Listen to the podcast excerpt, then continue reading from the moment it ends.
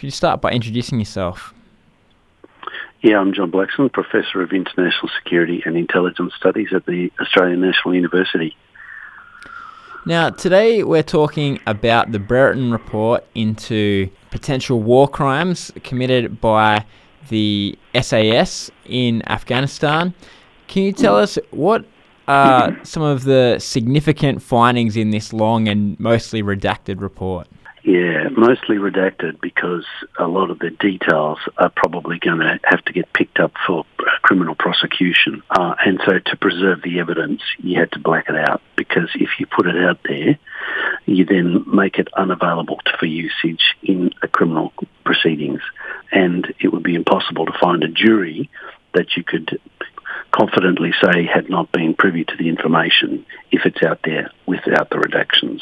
So the redactions are completely reasonable.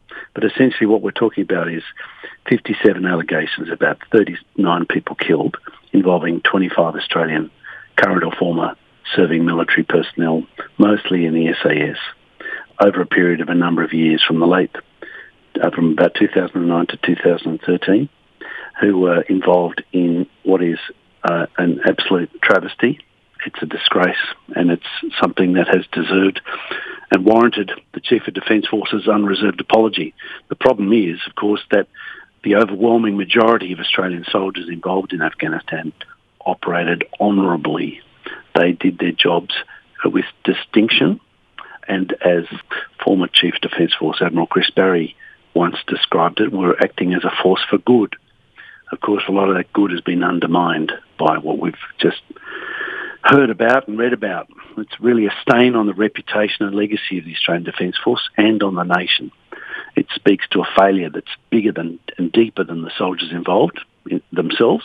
It speaks to an inadequate sense of perspective on what we were committing our forces to do and the circumstances they would face. But it also speaks on the other side to some positive aspects of our society because this kind of report would never see the light of day in a closed society. Thankfully, Australia, as an open liberal democracy, is right to address these issues carefully with deliberation because the implications need to be considered very carefully and the responses need to be actioned mindful of the need to contain the damage to the capability inherent in the Defence Force. So bottom line is we need the SAS to work. We need to kind of excise the cancer, but we need to heal the body. We need it to be fighting fit. It's a critical national resource. So we can't afford to kill it off, or as some people have talked about, disbanding it. It's just not viable. But what the Chief of Defence Forces is right to focus on is the three issues he talked about yesterday. He talked about reforming the culture of the Special Operations Command, addressing shortcomings in command and governance arrangements, and holding to account individually and collectively those involved in perpetrating these barbarous acts. So when you think about it, the, the, erosion of the moral compass that these revelations represent speak about also uh, what I think is a half-baked conception of Australia's involvement on military operations in the Middle East.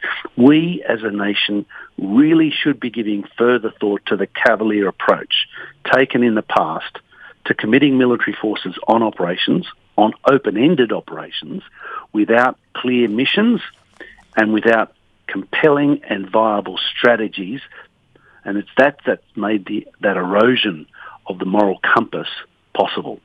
So that's something that goes beyond the Defence Force itself. It goes to the decision making of successive governments over the last two decades. Both sides of the aisle, Labor and Conservative Liberal coalition, uh, have made decisions that have been short-sighted, have not been visionary, have not been holistically weighing up the consequences of continuing to deploy the special forces time after time after time uh, to the point where, you know, we really shouldn't be surprised that uh, over time things would break down. Very interesting in the report, Professor Whetham, who's a Brit uh, ethicist, talked about an inappropriate metric of success, the enemy body count. Um, and he said, while it wasn't officially a key performance indicator, many regarded it that way. And it was so there was a real uh, a culture of secrecy, a culture of a what what a, a toxic competitiveness, of a warrior ethos that was too much about warrior and less about respectful Australian soldier. So, you know, there's some reform that's got to be undertaken. 143 recommendations from the Brereton report that uh, the, the Chief of Defence Force said he's planning to implement. That's going to take time. I understand also they're going to have to set up a, a special legislative provision for how they're going to take this to court because the federal court doesn't have juries. And these, if you're going to take these people to court, we've got to presume innocent until proven guilty. So how do you do that? It's complicated. It's going to take time. It's not going to happen overnight. Thanks for for that. I guess the the question is, and you have mentioned that the the government mission is an issue. Is it possible to just remove the actions of these SAS soldiers from the broader mission in Afghanistan and the broader uh, culture of the Australian Defence Force, or is there something intrinsic about it that leads to these acts? So it's a bit of both. Uh, we've got a culture in special forces that is too secretive, too elitist, too clubby. It's about excellence, ego, and entitlement, and cutting corners and bending rules. That's led to this toxic competitiveness, and that has been destructive of trust and of cohesion, uh, and it's been led to this disgrace to the nation. So there's considerable institutional reform that's required. We need to actually change the way they operate and the way they think and the culture in which they they've been allowed to flourish. Now, to be fair, these incidents took place several years ago, and over the last few years, ever since Major General Jeff Sengelman was in the chair, and subsequently Major General Adam Findlay as the commander of Special Operations Command, they have been actively mindful of what the Brereton report was likely to be coming up to say. They have been actively looking to reform internally the the ways and uh, the, the organisation of Special Operations Command. They brought in David Irvine, who's a former Director General of ASIO and and previously of ASIS, a, a very competent, capable, informed, uh, you know, senior former senior bureaucrat to reflect on the culture and to reflect on, on account measures of accountability. So that's a positive. As I say, you know, this is a bleak, bleak set of circumstances, but this is also, in some respects, a very good news story. It's a cathartic story because it's about the truth coming out, and this happens in an open liberal democracy like Australia. You know, there's still a lot of cynicism out there about the way the government operates and how it hides things, and it's right that we continue to be cynical about that to a point. But this, this is actually a, a really positive news story in the sense that it's telling us the truth and that it is acting on misdeeds of the past and looking to rectify and and fix up the ledger. So, as I say, you know, bleak. It's, there's a silver lining to a very very dark cloud here, uh, and and so there's cause for us to be moderately optimistic and still reasonably proud to call ourselves Australians. Uh, although we need to have a long hard look at our strategies about what we do and why we do it. And here's another thought. Australia is a middle power, but we seem to have small power pretensions.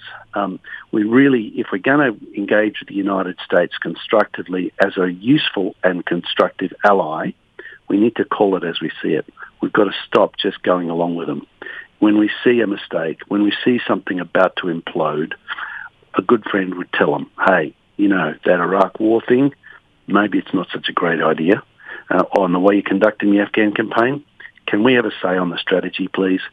We didn't try. We weren't interested in doing that because we weren't committed, because we had an approach that's called, it was really very niche. And I've got a book coming out shortly called Niche Wars, Australia in Afghanistan and Iraq, 2001 to 2014, which addresses this question. It's going to be a free download from ANU Press. I commend it to you and your listeners. Uh, but uh, this is a big issue. Uh, we as a nation need to grip it up. This is not just the fault of those soldiers. This is something we as a nation need to own and rectify. The Brereton report does stop short of laying the blame at those officers at the higher chain of command. Is that fair, or is there some level of protection of privileged positions there? Yeah, no, it's a really good question. And he, the Brereton, uh, made the point that commanders, while while he put the blame at the foot of feet of the patrol commander level, that's where he said the criminal behaviour really was conceived and committed. Um, but commanders nonetheless bear some responsibility for contributing to the environment in which war crimes were committed, most notably those in the SASR, who embraced or fostered what he called the warrior culture. And this is that, as I say, this kind of toxic, competitive, blooding approach that's that's uh, actually quite distasteful and not something we as Australians want to emulate. Now, the bottom line is, though, that the Special Forces are expert killers, um, but it's restrained lawful killing. It's within the laws of armed conflict. It's in with the directions of government. It's within agreed terms of reference for the host government in Afghanistan.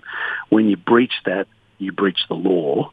You then are subject to prosecution. And we're actually going to see that happen, which is, I think, painful and you know it's quite a searing thing for the defence force and for us as a nation.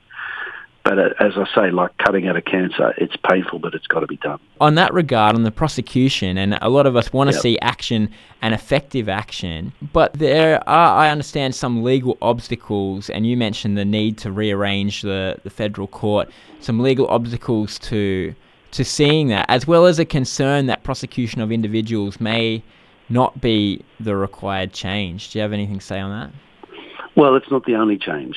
Prosecution is part of the equation, to think that that's going to solve it isn't. That, that's the point. This is the whole thing about involving David Irvine in reform of the Special Operations Command, about disbanding two SAS squadron, uh, about looking to undertake those three key issues of culture, governance and accountability. There are three big thrusts, culture, changing the culture in Special Operations Command, governments, governance, I should say, improving, uh, you know, command reporting and, and, transparency and accountability of the individuals and of the units uh, and of the commanders as well. So there's a mixture there. It's it's going to be ugly. It's going to be painful, um, and it's not going to happen overnight. We need to make sure we expedite it quickly as quickly as possible. But as I say, because of the various judicial and legal aspects of it, it's kind of it's not that straightforward. It's pretty complicated, so it will take time. Okay, thanks so much, John, for um, giving us that time today. Happy to help, Andy. Thank you for taking me on your program.